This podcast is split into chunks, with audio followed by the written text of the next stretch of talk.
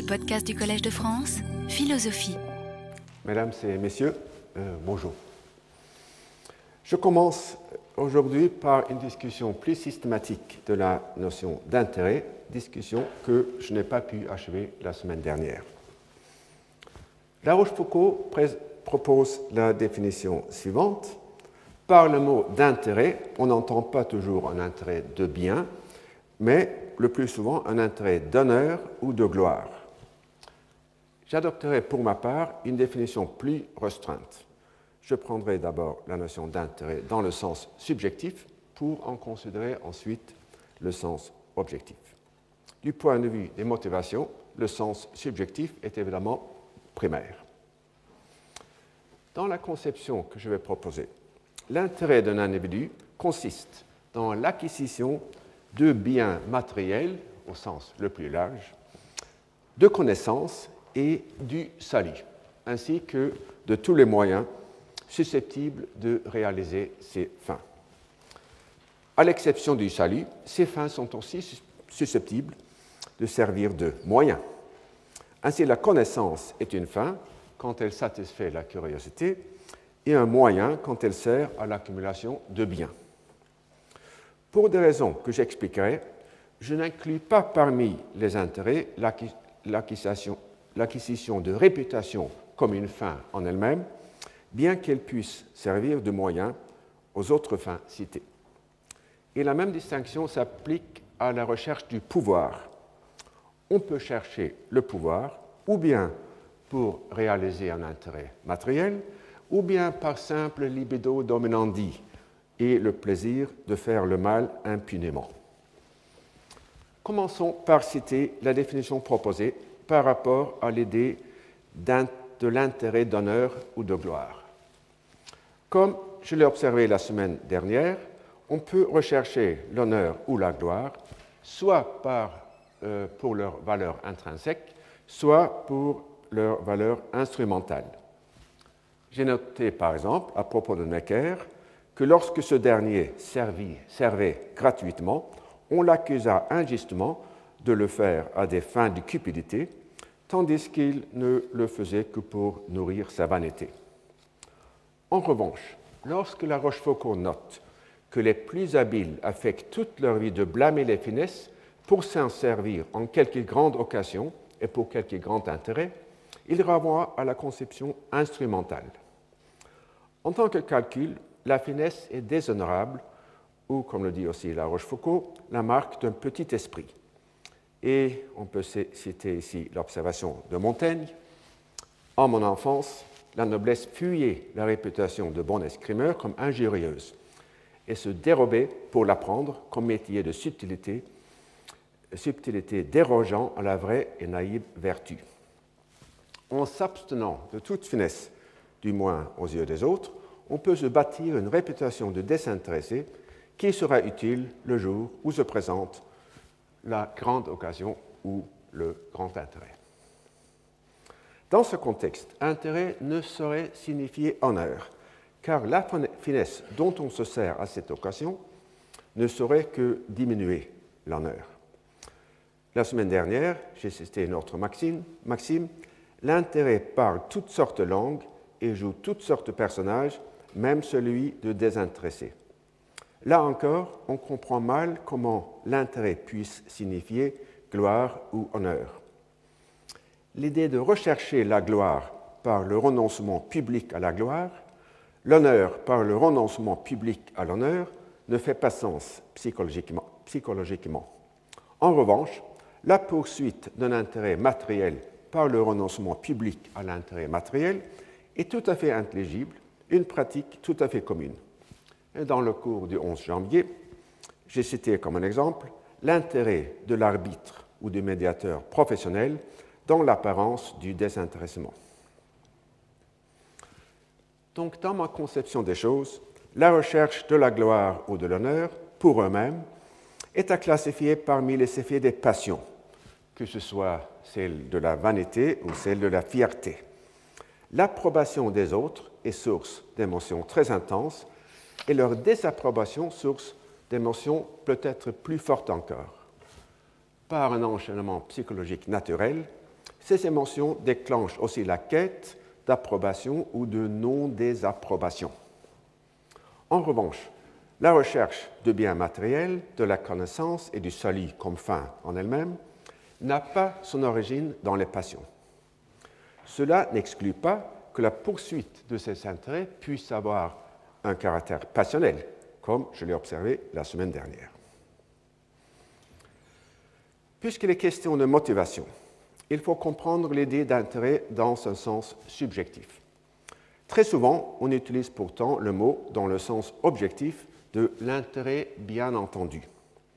Nous disons volontiers qu'il n'est pas dans l'intérêt d'une personne de fumer ou d'épouser telle autre personne parce que nous pensons que ces activités ou ces actions auront de mauvaises conséquences pour elle selon ses propres préférences en lui raccourcissant la vie ou en la rendant malheureuse. En même temps, cette personne elle-même conçoit la poursuite de ces activités ou de ces actions comme étant dans son intérêt tel qu'elle le perçoit. On peut attribuer deux sources à ces divergences d'opinion, soit un taux d'escompte élevé du futur, soit encore des croyances fausses. Si l'horizon temporel de la personne est très court, les effets sérieux du tabagisme à long terme auront peu de poids subjectif. Si une personne entretient des illusions peut-être des illusions motivées sur une autre personne, le mariage va lui apparaître comme étant son intérêt le plus important. Il faut pourtant ajouter qu'une opinion fausse n'est pas forcément une illusion, si l'on n'entend pas ce, ce, mot une croyance irrationnelle. Une opinion fausse peut être parfaitement bien fondée relativement à l'information que possède l'agent, y compris celle qu'il aurait intérêt à recueillir. De même, avoir un horizon temporel court n'est pas être irrationnel. Il faut ainsi distinguer trois choses plutôt que deux. L'intérêt brut de l'agent tel qu'il le perçoit, l'intérêt élargi par les éléments d'information que possède l'agent, mais dont il n'a pas tenu proprement compte, et l'intérêt bien entendu tel que le définit un observateur extérieur en termes de croyances vraies et pas simplement rationnel, et d'un horizon temporel étendu. On verra que les passions d'un agent sont capables de subvertir son intérêt dans chacun de ces trois sens. L'intérêt subjectif et l'intérêt objectif sont aussi susceptibles de diverger l'un de l'autre si le rapport causal objectif entre un moyen et une fin ne permet pas d'en tirer des implications subjectives. Je m'explique. Supposons que selon un observateur externe, j'ai un intérêt objectif au salut. Selon le même observateur, il m'est possible d'atteindre le salut par les bonnes œuvres. J'ai donc un intérêt objectif indirect, dérivé de mon intérêt principal, à contribuer aux bonnes œuvres, puisqu'on a toujours un intérêt objectif à faire, ce qui contribue à la réalisation de son intérêt objectif. Mais du point de vue subjectif, les choses apparaissent différemment. Vouloir contribuer aux bonnes œuvres dans le but subjectif d'atteindre le salut serait en effet une forme du péché de simonie, une tentative de forcer la main de Dieu. Prenons un autre exemple, plus prosaïque celui-ci. Supposons que je fume à l'excès, que je voudrais m'arrêter et que je n'y arrive pas. Je connais l'évidence scientifique concernant l'effet de fumée sur la santé, mais puisqu'elle me laisse quand même 9 chances sur 10 d'échapper au cancer des poumons, elle ne suffit pas à me dissuader.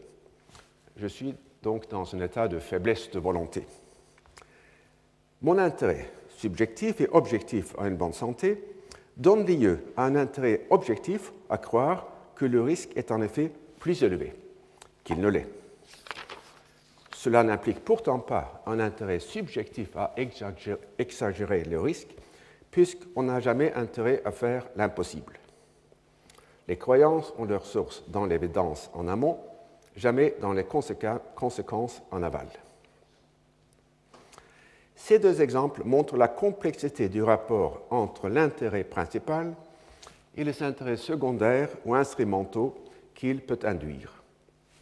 Dans le cas de la religion, le choix intentionnel du moyen est possible, mais le choix reste inefficace du fait même qu'il a été fait à la seule fin du salut. Qu'on se rappelle aussi ce que j'ai appelé l'absurdité morale de l'idée gaulienne, qu'il est possible de se créer une bonne réputation par des actions qui ne sont accomplies qu'à cette fin seule. Dans le cas de la cessation du fumet, le moyen serait efficace s'il était possible de le choisir, mais ce n'est pas le cas. Je voudrais proposer maintenant l'idée d'une hiérarchie normative des motivations.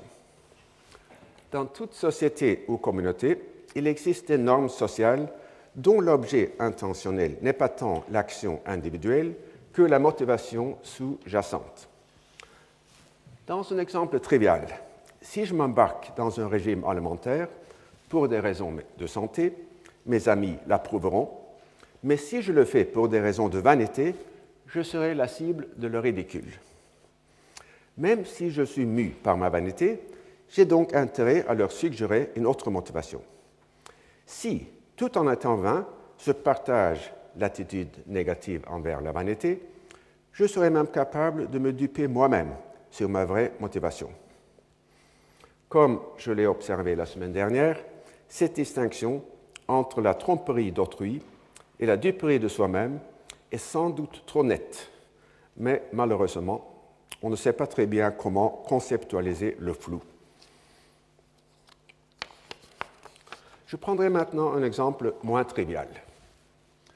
En simplifiant beaucoup, on peut affirmer, me semble-t-il, l'existence en Grèce ancienne de l'hierarchie suivante de motivation. D'abord venait le patriotisme ou la défense de la cité, ensuite la vengeance pour l'affront personnel, puis l'intérêt matériel, puis le désir sexuel, puis l'ivresse, avec en bas de l'échelle l'envie et l'ubris, au sens de l'insolence ou de l'humiliation délibérée d'autrui. Dans cet ordre, sur cette échelle, la raison prime sur certaines passions, celle-ci prime sur l'intérêt, l'intérêt à son tour prime sur d'autres passions, qui s'organisent elles-mêmes selon une hiérarchie interne. Il faut croire que c'était un ordre incomplet, en ce sens qu'il y avait des paires de motivations dont aucune n'était perçue comme étant supérieure à l'autre. Je vais illustrer cette échelle des valeurs par trois exemples.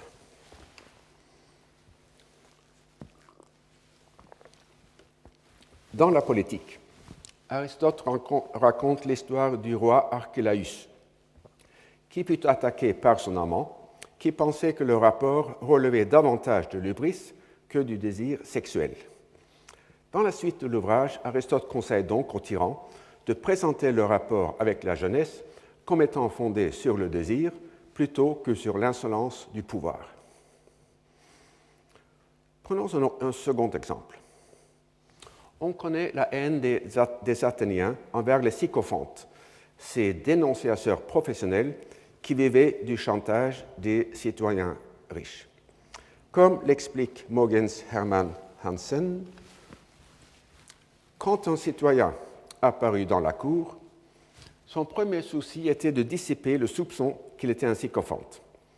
Il pouvait faire valoir son esprit civique, ce qui tendait pourtant à rendre les gens du commun encore plus soupçonneux et d'ailleurs, il avait à sa disposition un argument encore plus puissant. Il pouvait déclarer que l'accusé était son ennemi personnel et qu'il utilisa le droit d'accusation qu'il avait en tant que citoyen afin de vengeance et non pas pour le gain. Euh, le livre de Hansen, un livre fondamental, existe aussi en une traduction française qui est sans doute meilleure que la mienne.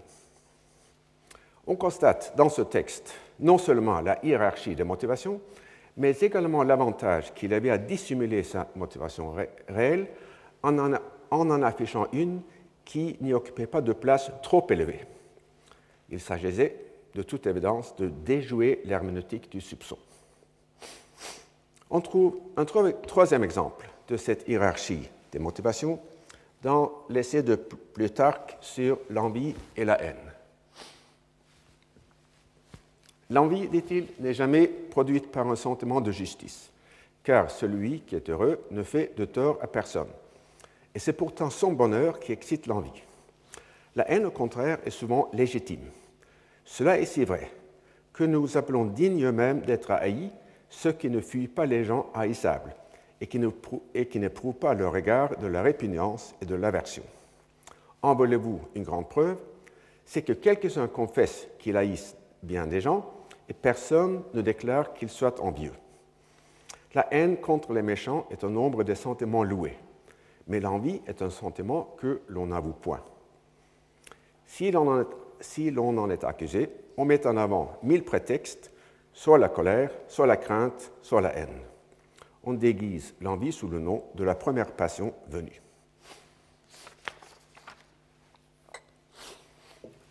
En d'autres sociétés, la hiérarchie sera différente. Tocqueville nota que pour les Américains de son temps, l'intérêt égoïste venait avant l'altruisme sur l'échelle des valeurs.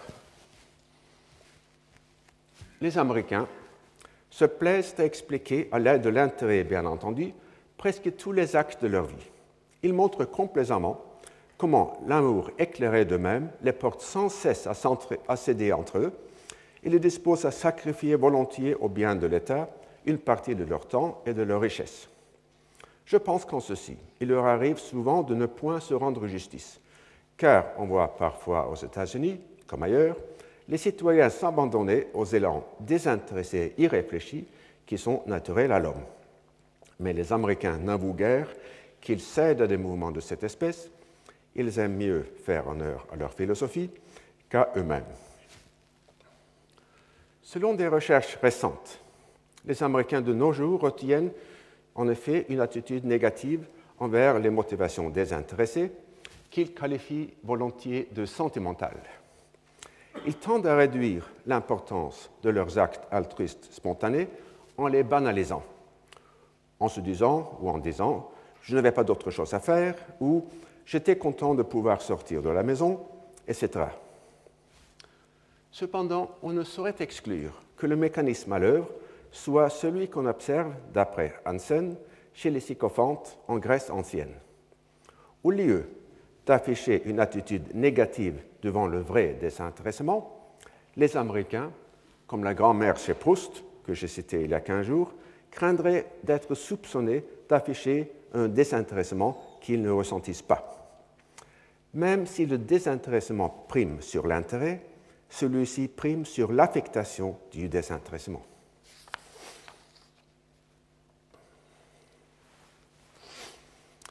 L'existence d'une hiérarchie normative de motivation suscite l'émergence de ce qu'on pourrait appeler les motivations motivées ou les professions motivées de motivation, correspondant respectivement, respectivement à la mauvaise foi et à l'hypocrisie.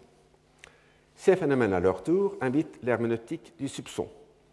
À un troisième niveau, l'herméneutique du soupçon invite des contre-stratégies pour déjouer celle-ci. De nombreux exemples suggèrent que le masque du désintéressement est plus efficace lorsqu'il ne coïncide qu'imparfaitement avec l'intérêt de l'agent. Et comme le montre l'exemple des sycophantes, le masque de la passion est parfois plus crédible qu'un masque désintéressé. Alors, ceci conclut ce que je n'ai pas eu le temps de vous dire la semaine dernière.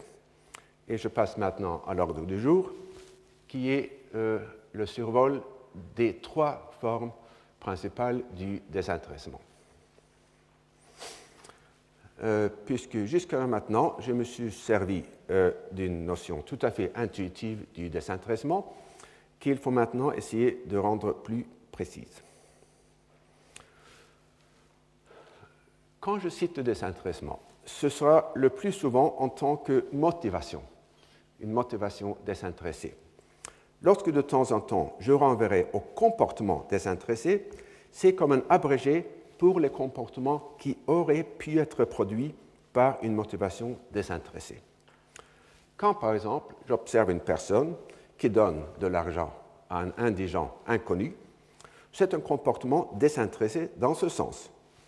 Il aurait pu être produit par une motivation désintéressée, d'altruiste, par exemple. En réalité, ses motivations effectives peut être tout autre, notamment de recevoir l'approbation ou l'admiration d'un public extérieur ou intérieur. Et pour illustrer euh, ces deux possibilités, je prendrai un passage bien connu des liaisons dangereuses. Quand Valmont, ayant appris que la précédente de Tourvel le fait espionner par un de ses gens, demande à son valide de lui trouver dans les environs quelque malheureux qui ait besoin de secours.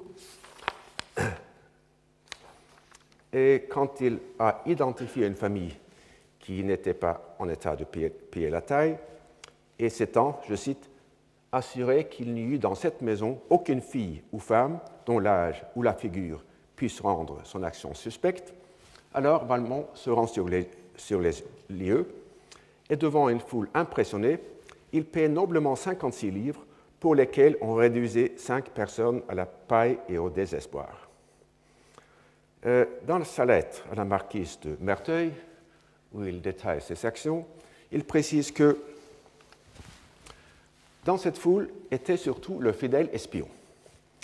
Mon but était rempli. Je me dégageais d'eux et regagnais le château. Tout calculé, je me félicite de mon invention. Cette femme vaut bien sans doute que je me donne tant de soins ils seront un jour mes titres auprès d'elle. Et l'ayant en quelque sorte ainsi payé d'avance, j'aurai le droit d'en disposer à ma fantaisie sans avoir de reproches à me faire. Donc Valmont affiche un comportement désintéressé au bénéfice d'un public externe. Son introspection lui suggère pourtant qu'on peut aussi obtenir les récompenses de la vertu sur la scène intérieure puisque quand il voit la famille qu'il avait secourue, prosternée à mes genoux, j'avouerai ma faiblesse. Mes yeux se sont mouillés de larmes et j'ai senti en moi-même un mouvement involontaire mais délicieux. J'étais étonné du plaisir qu'on éprouve en faisant le bien. Et je serais tenté de croire que ceux que nous appelons les gens vertueux n'ont pas tant de mérite qu'on se plaît de nous dire. Quoi qu'il en soit, j'ai trouvé juste payer à ces pauvres gens le plaisir qu'ils venaient de me faire. J'avais pris dix louis sur moi, je les leur ai donnés. Ici, on recommençait les remerciements, mais il n'avait plus ce même degré de pathétique. Le nécessaire avait produit le grand, le véritable effet. Le reste n'était qu'une simple expression de reconnaissance et d'étonnement pour des dons superflus. On ne peut que féliciter Valmont de l'utilité marginale décroissante de la bienfaisance, car autrement il aurait pu se ruiner en payant indéfiniment pour le plaisir que lui procura l'expression de gratitude pour le paiement précédent. J'aurai d'ailleurs l'occasion de revenir assez longuement sur cette explication des actes vertueux en termes de ce qu'on appelle en, anglais the warm glow, en français peut-être le chaud au cœur.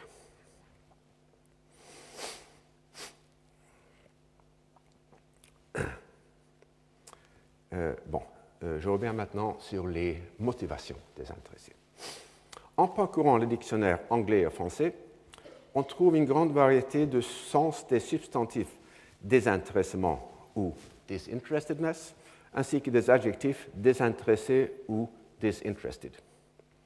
On note d'abord dans les deux langues un sens ancien et plus ou moins périmé, celui de l'indifférence, ou en anglais uninterested. Dans le grand Robert, ce sens de l'adjectif désintéressé s'explique ainsi qui, qui ne porte aucun intérêt matériel ou moral à quelque chose. Il, est illustré par une citation de Vauvenargues Les femmes ne peuvent comprendre qu'il y ait des hommes désintéressés à leur égard. L'intérêt matériel, cité dans la définition, c'est un aspect de l'intérêt tel que je viens de le définir. L'intérêt moral euh, est un terme légal, semble-t-il, aux multiples sens dont il ne vaut pas la peine de faire ici l'analyse, sauf de remarquer qu'il peut renvoyer soit à la réputation d'une personne, soit au but d'une association non lucrative. Mais la citation de Vauvenargues est manifestement hors de propos, puisqu'il faut croire que ce dont se plaignent les femmes, dans son esprit, c'était le manque de passion plutôt que d'intérêt. En effet, lorsqu'on parle d'indifférence, on cherche normalement à communiquer non seulement l'absence d'intérêt, mais l'absence de toute motivation ou de souci capable de conduire à l'action. Cela, selon un adage anglais, un juge désintéressé, disinterested, est quelqu'un qui a l'esprit ouvert, tandis qu'un juge indifférent, uninterested, est quelqu'un qui dort sur le banc. Même s'ils ne sont donc pas, il pourra décider à pile et face. Cette observation est utile en ce qu'elle indique nettement que l'état d'être indifférent ou uninterested euh, exclut les passions aussi bien que l'intérêt. Dans le cours, il ne sera pas question de désintéressement dans ce sens d'indifférence absolue. Faute de temps et surtout de compétences, je ne poursuivrai donc pas l'idéal du désintéressement, dans le sens d'extinction de toute motivation, tel qu'il apparaît dans la philosophie stoïcienne et dans le bouddhisme. Comme le note très pertinemment Serge Kolm dans son livre important sur le bouddhisme, Le bonheur-liberté, l'altruisme n'est pas le seul antonyme de l'égoïsme, puisqu'il y a aussi le non-moi. Et je renvoie au livre de Kolm pour les paradoxes d'une motivation dont l'objet est d'éteindre toute motivation. Je distinguerai trois formes principales du désintéressement. Le désintéressement de fait, le désintéressement par choix et le désintéressement par négligence. Pour indiquer rapidement les intuitions derrière ces phrases, le premier, c'est le désintéressement du juge, le deuxième, celui de l'altruiste, et le troisième, celui du vengeur. Ce dernier, le vengeur, est celui dont parle la Bruyère quand il cite le triomphe de la passion sur l'intérêt, ou David Hume quand il demande qui ne voit pas que la vengeance, par la force seule de la passion, peut être l'objet d'une poursuite si zélée qu'il nous fait négliger consciemment toute considération d'aise, d'intérêt ou de sécurité. Jamais que que la phrase désintéressement par négligence est quelque peu inadéquate. On peut bien sûr ignorer ou négliger ses intérêts sous l'influence de la passion, mais on peut aussi le faire par simple paresse, ce qui est plus proche de l'indifférence. J'utiliserai donc cette phrase, désintéressement par négligence, comme un terme technique, faute d'une meilleure expression.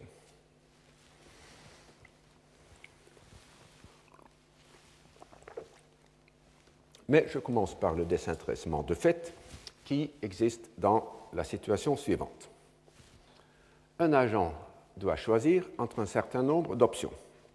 Par exemple, un juge a le choix entre un jugement d'innocent ou de coupable, ou entre donner raison au plaignant ou au défendeur. En renvoyant au texte de Marx sur le vol de bois, que je citais il y a 15 jours, un évaluateur expert qui doit déterminer la valeur du bois volé a le choix entre différents montants.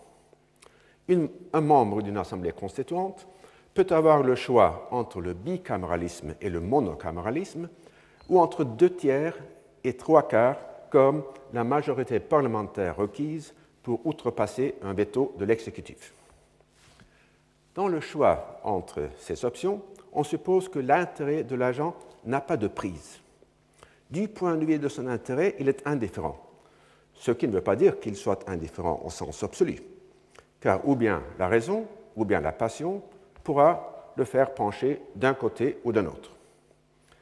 Bien que le juge n'ait rien à gagner ni à perdre par son jugement, ceci n'implique pas qu'il décidera à pile face. Il peut être animé par un désir d'appliquer la loi correctement ou céder à son préjugé contre un accusé qui appartient à un groupe ethnique minoritaire. Si l'évaluateur n'est pas au solde du propriétaire des bois, comme dans le cas considéré par Marx, il peut prendre en pitié le voleur et sous-estimer la valeur du bois. Même si le constituant a l'intention d'émigrer une fois la Constitution adoptée, de sorte que son intérêt personnel ne sera pas affecté, il peut voter, voter pour la majorité des deux tiers pour éviter aux générations futures la tyrannie présidentielle et voter pour le bicaméralisme afin de les protéger contre la tyrannie populaire. Comme le suggèrent ces exemples stylisés, le désintéressement de fait n'implique pas l'impartialité. Même si l'intérêt de l'agent n'a pas de prise sur la situation, il peut se laisser emporter par ses passions plutôt que d'écouter la voix frêle de la raison, the mild voice of reason, comme l'appela James Madison. Le désintéressement de fait n'est donc pas une condition suffisante de l'impartialité. Selon certains auteurs, il peut néanmoins, dans un contexte précis, en être une condition nécessaire. Et puisqu'il sera beaucoup, beaucoup, question dans ce cours de l'écriture des constitutions, je prendrai l'exemple d'une analyse influente de la Convention fédérale à Philadelphie, proposée par Calvin Gilson. Gilson constate, d'abord un désaccord dans la vaste littérature sur cette Assemblée. D'après certains auteurs, les délégués à la Convention étaient motivés par les idées les plus désintéressées et les principes les plus nobles. Dans une phrase qu'on a souvent employée, c'était une assemblée de demi-dieux. Selon d'autres, la Convention était dominée par les intérêts les plus sordides, notamment ceux des esclavagistes. Pour résoudre cette controverse, Gilson propose de distinguer deux niveaux du débat. Au niveau inférieur, les questions de propriété, d'impôt, d'esclavage, de, commerce et de leur représentation des États au Congrès, ces questions furent décidées par les intérêts des délégués ou de leurs États. Au niveau supérieur, où il fallait choisir entre, par exemple, le monocaméralisme et le bicaméralisme, ou assigner soit au Congrès, soit au président le droit de déclarer la guerre, les questions étaient moins susceptibles d'être décidées en fonction du statut économique, du rôle social ou des caractéristiques personnelles des constituants qu'en fonction de leurs idées générales de l'interaction entre la nature humaine, les institutions politiques et la bonne société. Ceci s'explique non pas par le renoncement des constituants à leur intérêt personnel au profit d'intérêts sociaux plus larges lorsqu'ils considérèrent les questions au niveau supérieur du choix constitutionnel, mais par le fait qu'ils étaient peu susceptibles d'avoir une perception nette de l'impact que les choix concernant ces grandes questions structurelles pouvaient avoir sur eux individuellement ou en tant que délégués de leurs États ou de leur région. Cette analyse invite trois commentaires. Premièrement, même en supposant que la thèse selon laquelle les intérêts n'ont pas de prise au niveau supérieur soit valable dans le contexte américain, il n'est pas vrai universellement. À Versailles, en septembre 1789, certains députés votèrent pour le monocaméralisme dans le but très intéressé de déstabiliser la Révolution et de rétablir ainsi l'ancien régime. C'était la politique du pire. Deuxièmement, même en acceptant cette thèse, il ne s'ensuit pas que les choix concernant les grandes questions structurelles euh, se font toujours en fonction d'idées générales. Comme le montre ce même débat à Versailles, la question des deux chambres fut en partie décidée par la passion, et notamment par la haine du tiers-État envers la noblesse et le haut clergé, qui pourrait avoir une influence prépondérante dans une chambre haute. Et troisièmement, et c'est le point le plus important, même à Philadelphie et infiniment plus à Paris, comme on le verra, les députés votèrent parfois contre leur intérêt au niveau inférieur. Donc, la thèse de Gilson, euh, même en, ce qui concerne la Convention fédérale, est, est, fausse. Néanmoins, la thèse de Gilson comporte un élément de vérité, puisque si l'on compare les assemblées constituantes aux assemblées législatives ordinaires, il est évident que dans ces dernières, le rôle des intérêts des députés est beaucoup plus important. La quasi-totalité des questions y appartiennent au niveau inférieur et sont susceptibles d'affecter les députés soit dans leur intérêt matériel, soit dans leur intérêt à être réélus. Il s'ensuit de ce fait une question importante au niveau supérieur.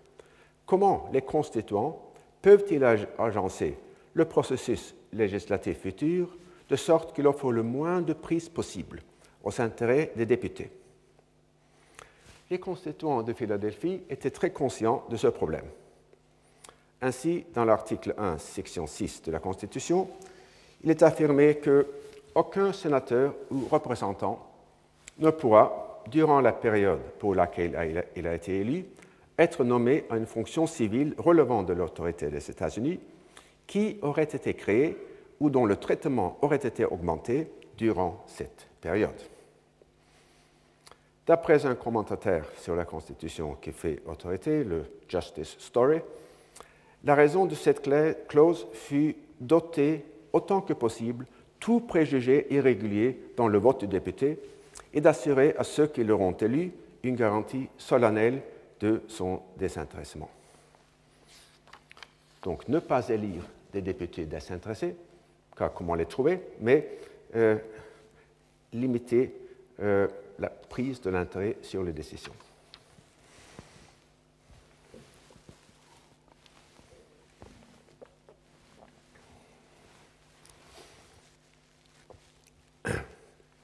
En établissant ce désintéressement de fait au niveau inférieur, la motivation des constituants américains était celle du désintéressement par choix.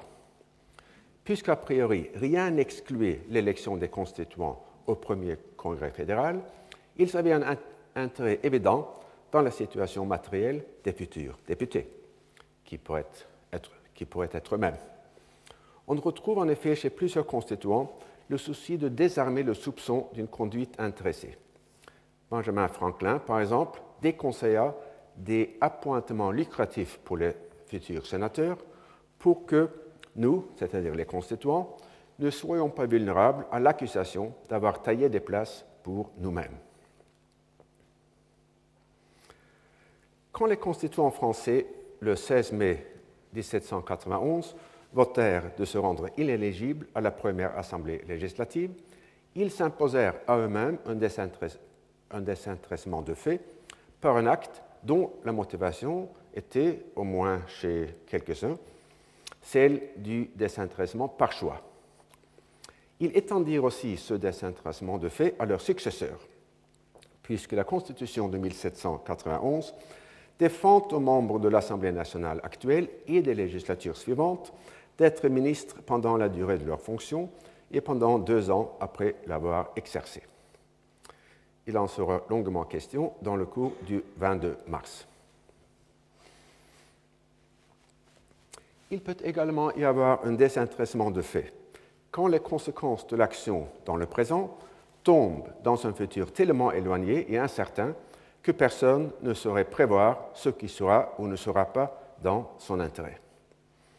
À la différence du voile d'ignorance artificielle ou hypothétique dont se sert John Rawls pour déduire l'organisation d'une société juste, il s'agit ici d'un voile, voile, tout à fait réel. Il en sera question dans le cours du 29 mars. Ici, je voudrais simplement vous signaler la possibilité pour une assemblée constituante d'imposer des délais aux assemblées législatives futures. Souvent, on impose des délais ou des lenteurs afin de réduire l'importance des passions dans les décisions politiques. Mais en principe, on pourrait aussi chercher à réduire le rôle des intérêts en imposant un délai obligatoire entre le vote d'une loi et son entrée en vigueur.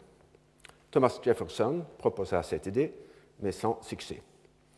Il aurait un certain, intérêt, me semble-t-il, dans la réforme des lois électorales.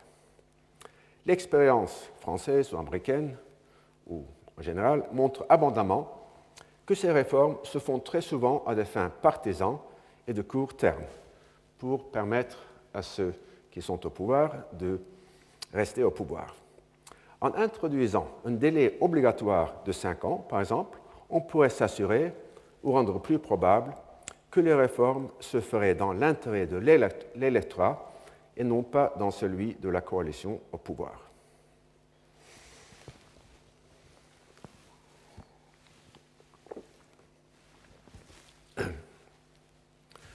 Au XVIIIe siècle, on disait souvent que la richesse, plutôt que de constituer un intérêt, créa un désintéressement de fait, dans la mesure où elle réduit l'importance des intérêts économiques.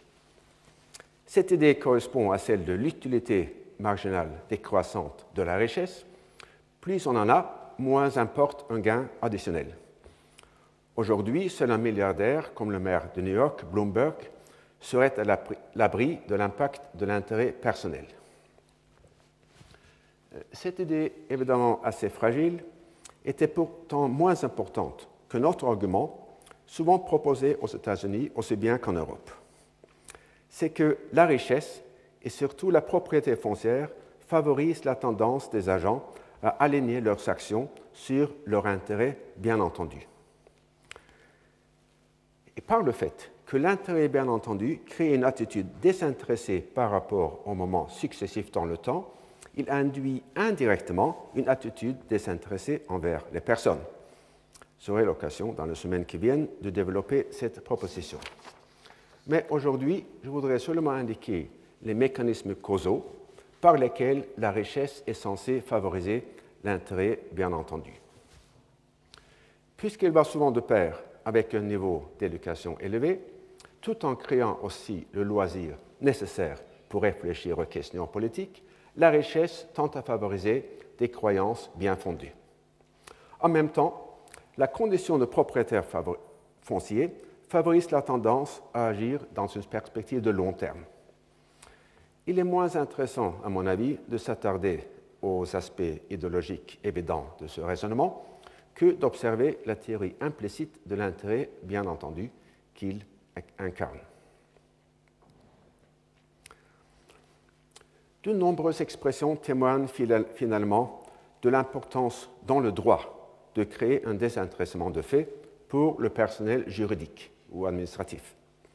On ne peut être jugé parti, on ne peut être juge dans sa propre cause, etc. C'est l'idée qu'exprima Marx quand il s'opposa à ce que l'expert évaluateur soit au solde du propriétaire du bois. On peut aussi citer l'importance des mécanismes institués pour rendre plus difficile la subordination de jurés, de témoins et de juges.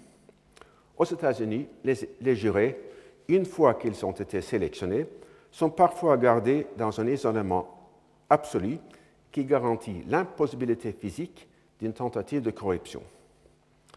En Chine ancienne et en beaucoup d'autres sociétés, on a pratiqué la rotation géographique des fonctionnaires afin de les, de les empêcher de nouer des liens intéressés avec la population locale. On pourrait multiplier ces exemples à l'infini. Et je passe maintenant à ce que j'appelle le désintéressement par choix. À la différence du désintéressement de fait, celui-ci est caractérisé par ce que l'intérêt de l'agent possède une prise sur la situation, c'est-à-dire que, du point de vue de son intérêt, certaines options sont supérieures aux autres et néanmoins, son choix n'est pas dicté ou n'est pas dicté uniquement par cet intérêt. Or, puisque cela est vrai également pour le désintéressement par négligence, il sera utile d'abord de préciser comment le désintéressement par choix se distingue de ce dernier. Il ne suffit pas de dire que le désintéressement par choix soit une attitude froide ou détachée, puisque, comme on l'a vu la semaine dernière, le désintéressement doit souvent son efficacité à l'alliance avec la passion. En revanche, on peut, utiliser comme élément de définition que le choix favorisé par l'attitude désintéressée ne doit rien à la passion. Prenons encore une fois l'exemple des suffragettes anglaises. On pourrait s'imaginer, bien sûr, que celles-ci se bâtirent par intérêt ou par âge envers l'oppression masculine, mais ce sont là des hypothèses absurdes. En demandant le droit de vote aux femmes, les suffragettes étaient manifestement animées par un souci désintéressé de traitement impartial. Que ce souci ait été alimenté et renforcé par la passion devant l'injustice ne changerait rien à l'affaire. En revanche, une demande d'accorder le droit de vote aux femmes tout en l'OTAN aux hommes aurait suggéré une motivation passionnelle, À nous maintenant d'imposer la loi.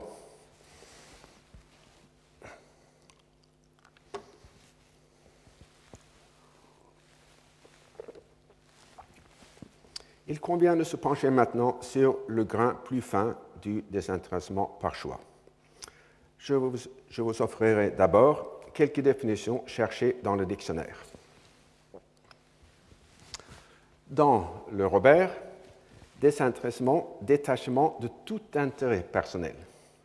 Synonyme abandon de soi-même, altruisme, bonté, générosité, oubli de soi, prodigalité, sacrifice, abnégation, détachement. Et dans le Oxford English Dictionary, disinterestedness, the quality of being disinterested, impartiality, freedom from self-interest or selfish bias.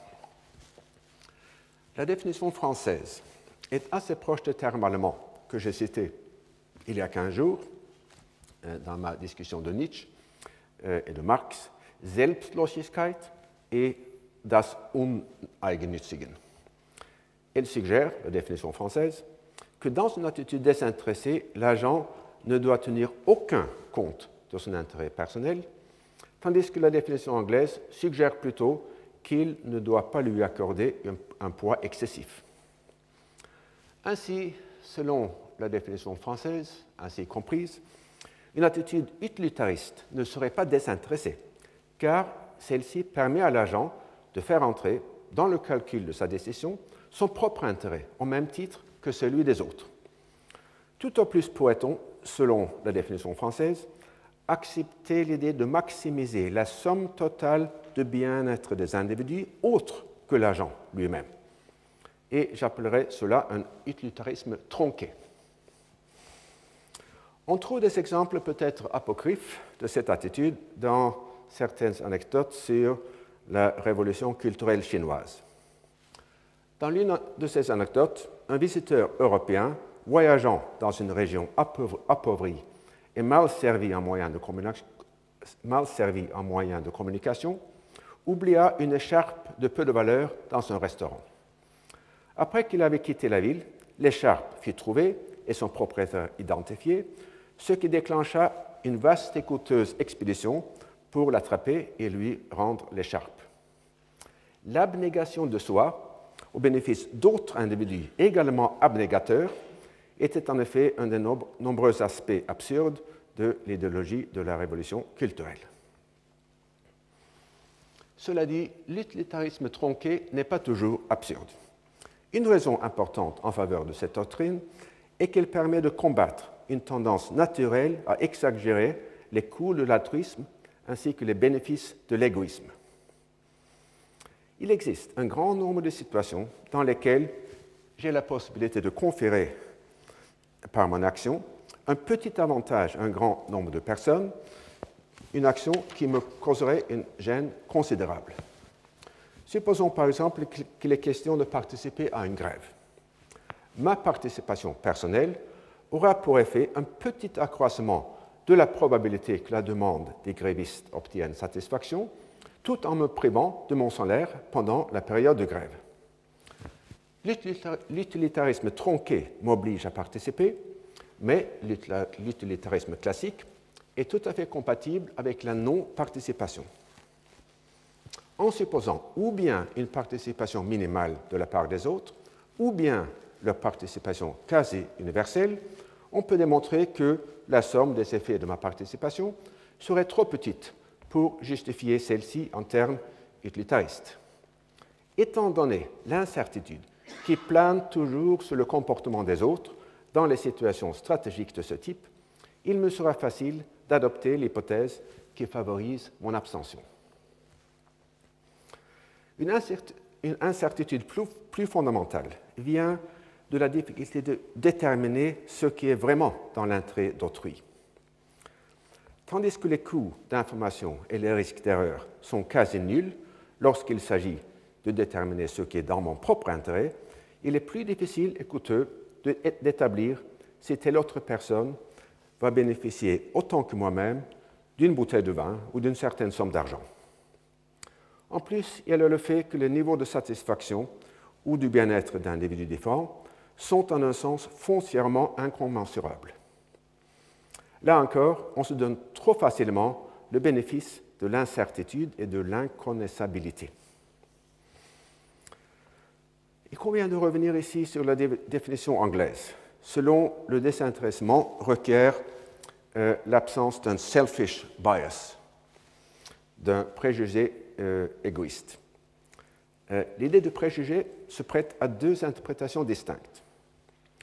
D'abord, il peut s'agir simplement de la tendance d'attribuer un poids plus important à son bien-être personnel qu'à celui des autres. Dans ce sens, on verra tout à l'heure que même l'altruiste peut avoir un préjugé égoïste. Sauf à demander un comportement de saint, ce n'est pas forcément une chose très condamnable. Ce qui est plus grave du point de vue moral, c'est la tendance à former des croyances par un processus dont la fin, inconsciente bien sûr, est de favoriser l'intérêt de l'argent. Ainsi, les riches se persuadent facilement qu'il est vraiment dans l'intérêt des pauvres que les riches soient imposés légèrement, puisque dans le long terme, leur richesse va bénéficier à tous. Inversement, les riches pourront toujours se raconter une histoire selon laquelle l'aide financière offerte aux indigents ou au tiers-monde aura un effet nuisible sur ceux-ci en leur ôtant la motivation de travailler. Étant donné la complexité infinie de la causalité sociale, le répertoire des excuses intéressées ayant le minimum nécessaire de plausibilité est inépuisable. Donc, un agent qui désire agir moralement, tout en se sachant sujet à de telles tendances égocentriques, pourrait donc opter pour l'utilitarisme tronqué. Cette doctrine correspond à une certaine forme d'asymétrie morale qui est aussi reflété, en plusieurs proverbes. L'amitié consiste à oublier ce que l'on donne et à se souvenir de ce que l'on a reçu. Ou encore, un bienfait reçu, ne l'oublie jamais, accordé, oublie-le aussitôt. Dans un registre différent, un agent peut adopter le principe suivant, les autres ont leurs droits, tandis que moi, je n'ai que mes obligations. Et il me semble que la définition française de désintéressement reflète assez bien cette asymétrie. Mais l'utilitarisme tronqué ne passe pas le test kantien d'être universalisable. Je ne peux pas à la fois vouloir que mon intérêt soit négligé et que les autres en tiennent compte. Une société d'individus dont chacun s'effacerait au bénéfice des autres serait aussi vulnérable à la critique nietzschéenne que j'ai citée il y a 15 jours. Quand Nietzsche critiqua la docilité et la tendance à la soumission dans la morale chrétienne, qu'il voyait, voyait comme une philosophie d'esclave, il ne voulut peut-être pas exprimer autre chose que son inadéquation à une société d'hommes dans des rapports euh, euh, de liberté et d'égalité. Je viens de citer Kant. Euh, l'impératif catégorique offre en effet une troisième version du désintéressement après l'utilitarisme et l'utilitarisme tronqué. Je ne me pencherai pas ici sur la philosophie de Kant lui-même, dont la complexité en fait le domaine réservé des spécialistes. De mon point de vue, il suffit de pouvoir identifier l'efficacité causale de ce que l'on pourrait appeler le kantisme de tous les jours, et qui se résume à peu près par la question rhétorique suivante Et si tout le monde en faisait autant, qu'arriverait-il Bien sûr, mon utilisation d'un carburant moins cher que les autres, marque mais plus polluant, n'a qu'un impact infime sur la qualité de l'air. Mais si tous les autres conducteurs en font autant, le résultat sera pire pour tous que s'ils choisissent tous une marque moins polluante. Dans cette optique, un acte désintéressé est celui dont l'universalisation aurait la meilleure conséquence. À la différence de l'utilitarisme, la valeur d'un acte n'est pas estimée d'après ses conséquences effectives, mais selon les conséquences hypothétiques qui se produiraient si tous les autres agents sociaux adoptaient le même comportement. Et s'ils ne le font pas, une action conforme au quantisme de tous les jours est susceptible d'avoir des conséquences négatives. Reprenons ici l'exemple nietzschéen du médiateur qui maintient la paix entre deux belligérants en annonçant que dans le cas d'un conflit ouvert, il ferait cause commune avec la victime de celui qui aurait rompu la paix. Du point de vue du kantisme de tous les jours, le désarmement s'impose, car si les autres parties en font autant, on éliminera le gaspillage qu'entraîne tout établissement militaire. Mais dans l'hypothèse plus réaliste, où les autres ne font pas de même, la rupture de l'équilibre déclenchera la guerre et avec elle un gaspillage infiniment plus grand. C'est un exemple de ce que les économistes appellent le principe du second best. Il ne semble pas qu'il y ait une traduction euh, française. Il s'agit là d'un cas extrême.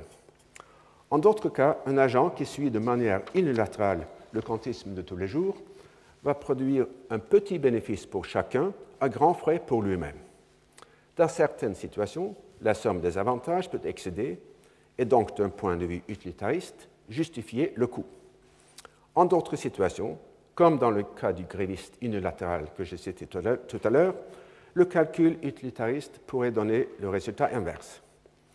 Il ne s'agit évidemment pas d'offrir une justification utilitariste du quantisme de tous les jours, mais seulement de constater que les deux attitudes sont capables de produire des prescriptions soit convergentes, soit sans doute plus souvent divergentes.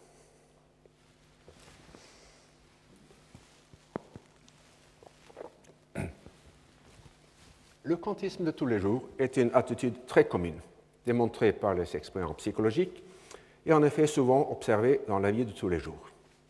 J'y reviendrai dans le cours du, 8 mars à propos du paradoxe de vote. On verra alors, dans ce cours, que le quantisme de tous les jours peut se concevoir comme un cas particulier d'un mécanisme plus général, à savoir la tendance à confondre la valeur causale et la valeur diagnostique d'une action. Par rapport à un groupe de référence d'individus qui sont semblables à lui-même, un agent peut se décider à voter en se disant que si je vote, les autres, puisqu'ils sont comme moi, agiront comme moi. Pour emprunter une métaphore à la mécanique quantique, il agit comme s'il avait une intrication ou un enchevêtrement, entanglement, entre son action et celle des autres. La pensée calviniste offre un autre exemple de cette confusion entre la valeur causale et la valeur diagnostique de l'action. Dans le calvinisme, les croyants sont en effet encouragés à penser que leur acte de joindre la communauté des pratiquants garantit aussi par une causalité rétroactive que Dieu les a prédestinés au salut. Dans les mots de Calvin, nous enseignons que la vocation des élus est comme montre et témoignage de leur élection. Je reviendrai sur certains aspects du rapport entre le comportement et le salut dans le cours du 1er mars sur l'émission Kamikaze.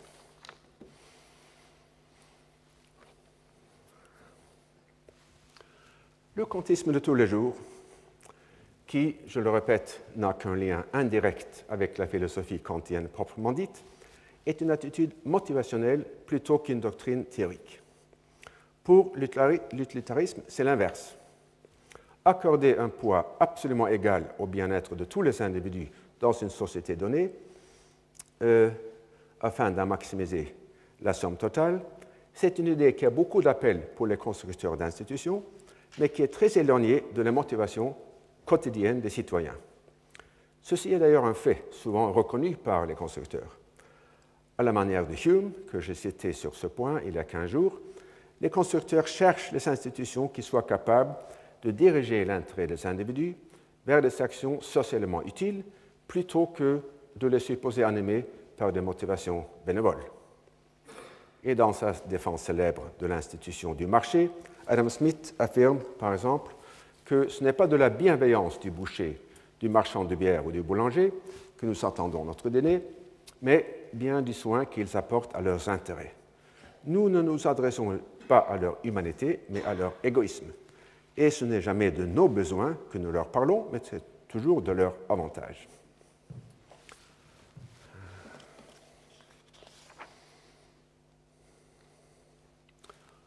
Bon, euh, je pense que je vais m'arrêter sur ce point une minute avant le temps, puisque je suis sur le point de faire la transition à la discussion de l'altruisme et je voudrais euh, ne pas avoir euh, à la couper. Donc, je vous remercie de votre attention.